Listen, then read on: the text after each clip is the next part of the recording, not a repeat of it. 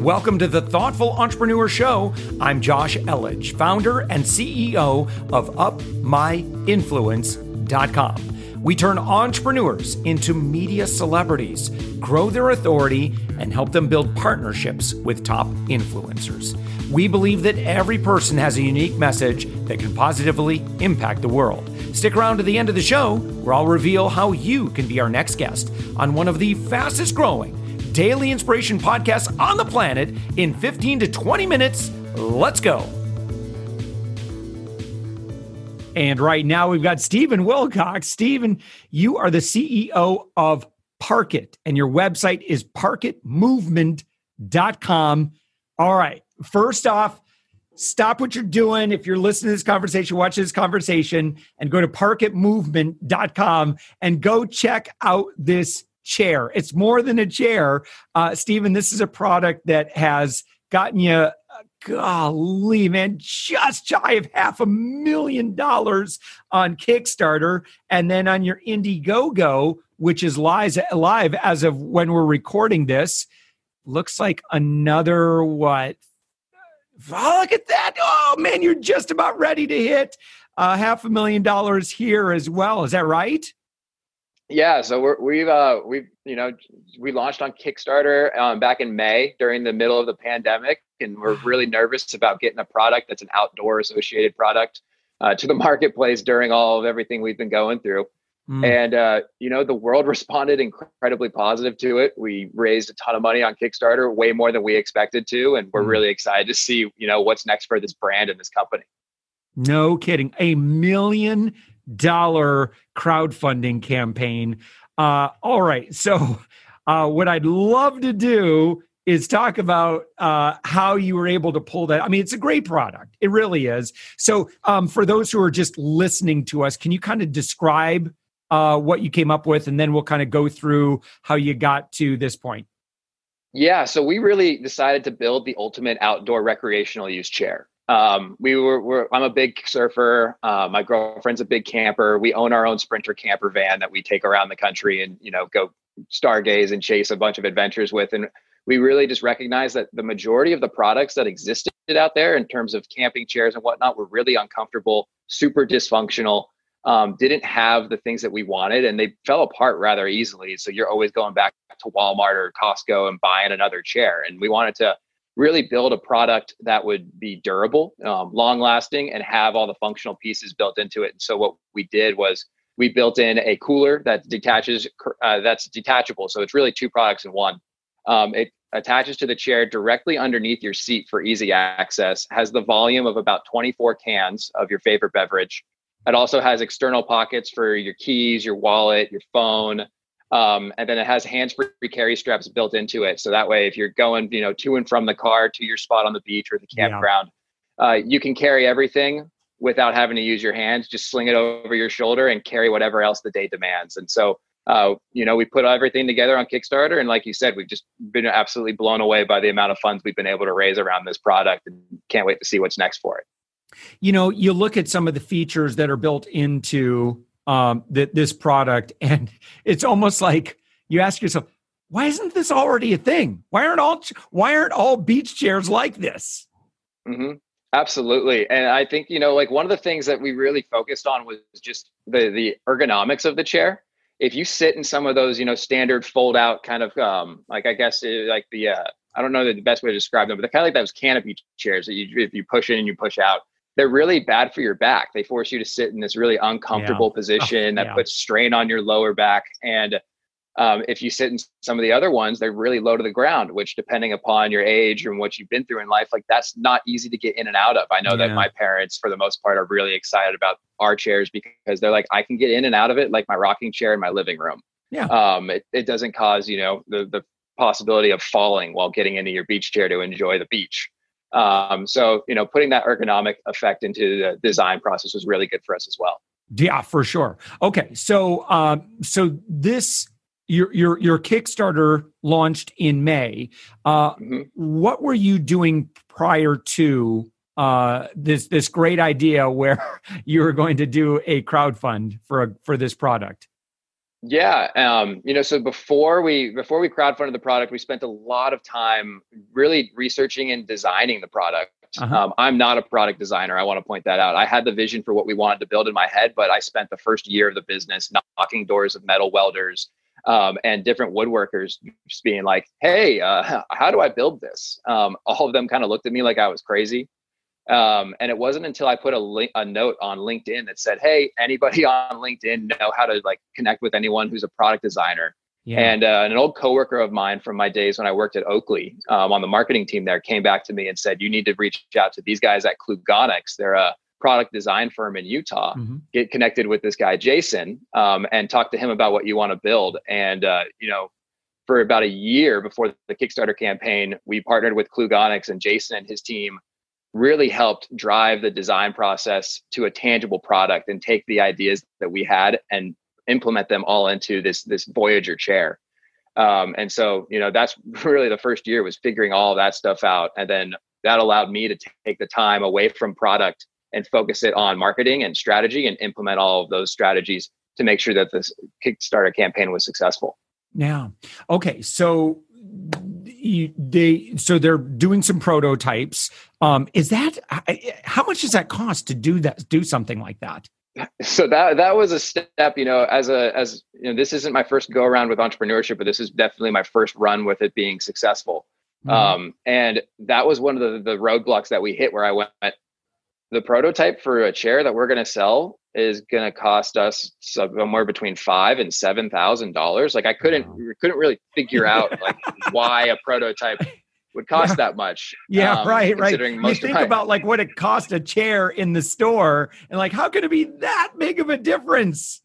Exactly. And you really get like exposed to kind of the understanding like, oh, so these are my minimum order quantities and this is where those price breaks happen and this is how this ties into my pricing strategy. But since we're just going to make one of these, we're shutting down your factory from what you normally do. And then there's mm-hmm. the, the economies of like, this is the money that they're losing for that. And so we, we hit that roadblock with the prototyping and I was like, how are we going to do this? And so jumped into kind of the contracting world and i was uh, working as a website developer and a, mm-hmm. and a, mm-hmm. content creator to make some extra cash and help fund the the additional expenses that came through with prototyping but uh, we went through three rounds of prototypes um, eventually to, to get to the final product and uh, every single one sat down and refined and, and made it more and more perfect to understanding what we wanted and within the product and also field testing it to see how it stood up to the elements yeah okay so uh, so they make you one, or uh, did you make a, a few of them? Yeah, we made three total prototypes. Mm-hmm.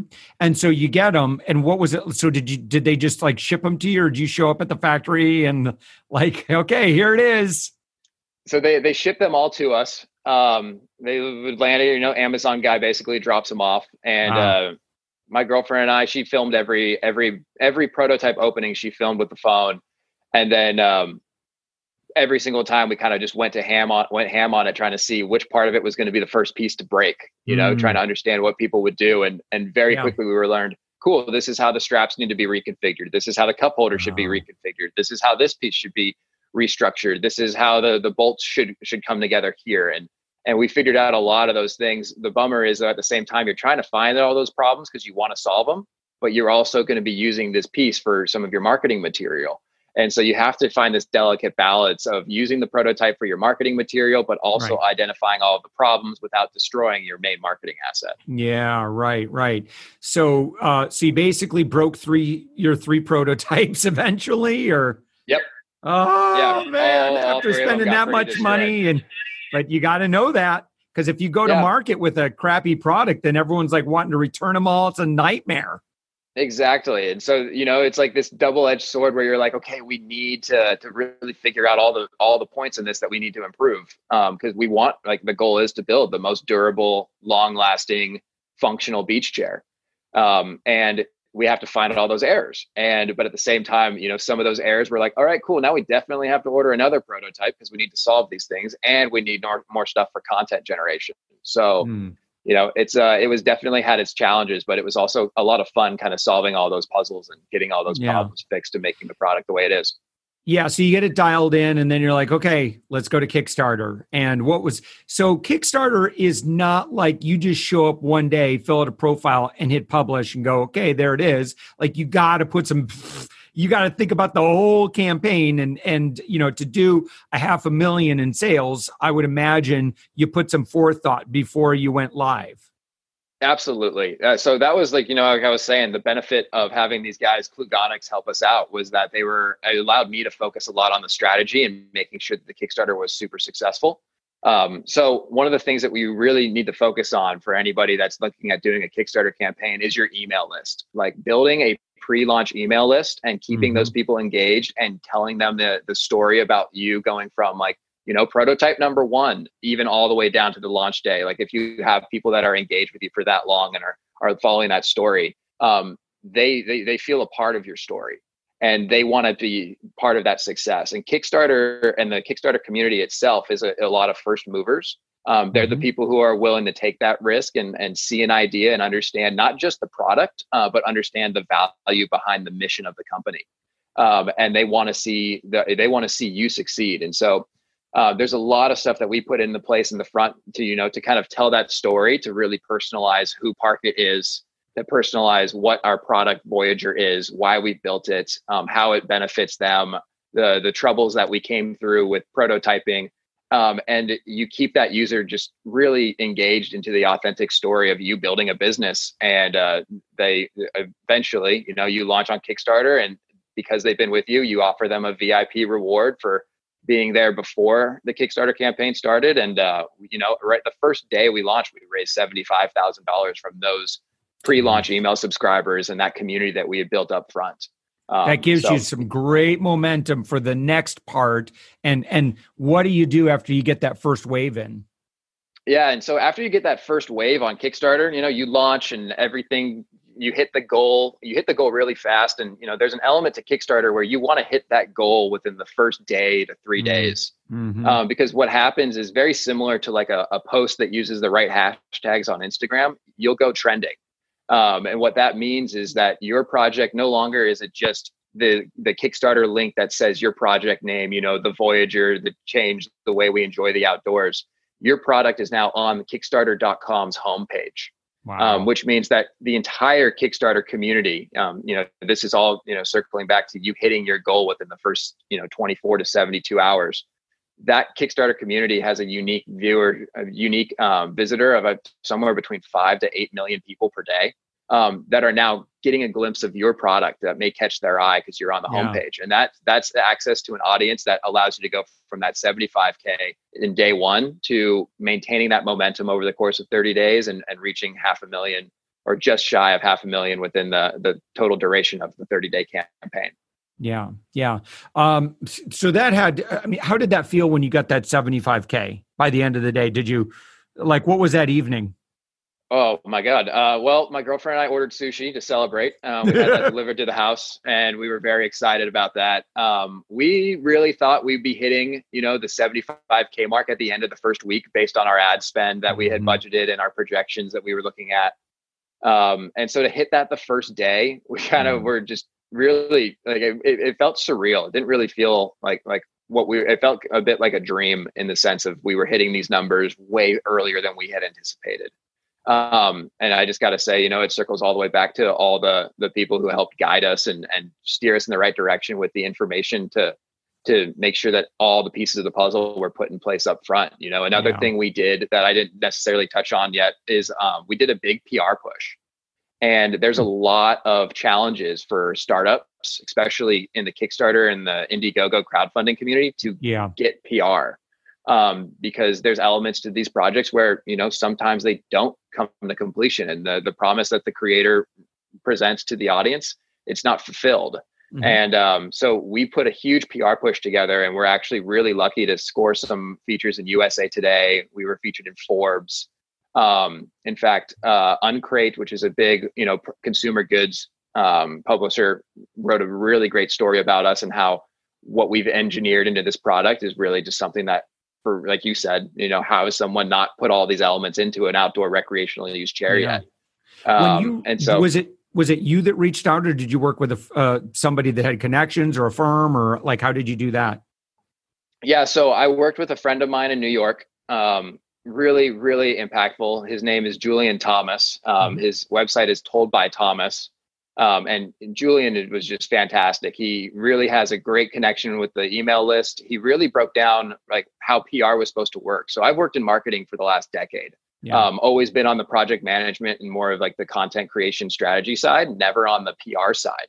Mm-hmm. Um, and I always knew PR was important, and I knew that PR was something you needed. But it wasn't until working with Julian that I really understood like the strategy behind PR. And he not only you know helped us um, by managing those relationships and opening those doors for us. But he also coached us in the sense where now I can take all the learnings from my experience working with Julian and apply them to the business myself. Um, and he knows that, you know, as a facilitator of that, he wants to see companies succeed and then grow beyond. And he likes to help the smaller guys. So, you know, like really, really awesome guy there, Julian. What happens next for Parkit? So next for Parkit is uh, we'll be transitioning off of Indiegogo. Uh, we'll be continuing to collect pre-orders on our own Shopify site. Um, we've been a cert- we've become a certified one percent for the Planet Partner, um, and through that we've been partnered um, with you know like-minded environmental nonprofits. Uh, the one that we've been focusing our relationship with is called SeaTrees, and so we've launched now a campaign where for every Voyager chair that we sell, we'll be planting one tree in Biak, Indonesia, which restores ecosystems. Um, these trees are mangrove trees, and the mm-hmm. mangroves actually um, have a four to one carbon dioxide and carbon monoxide transition to oxygens uh, mm-hmm. versus normal trees.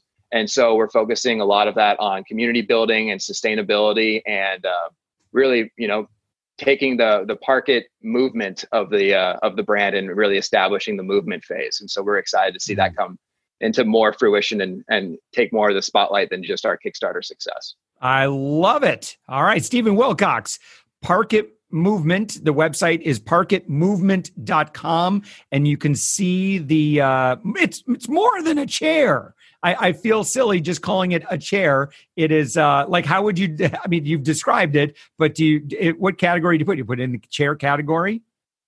I put it in the outdoor recreational comfort chair category, uh-huh. which I, I am a bit making that up as I go. Um, yep. I think, but for the most part, you know, the goal of our product is to kick back, relax, enjoy yeah. the time with your family and your friends in the great outdoors and and be comfortable while you do it and have all the amenities that you need while you do it. And, yeah, it's uh, all about the experience, the lifestyle. Absolutely.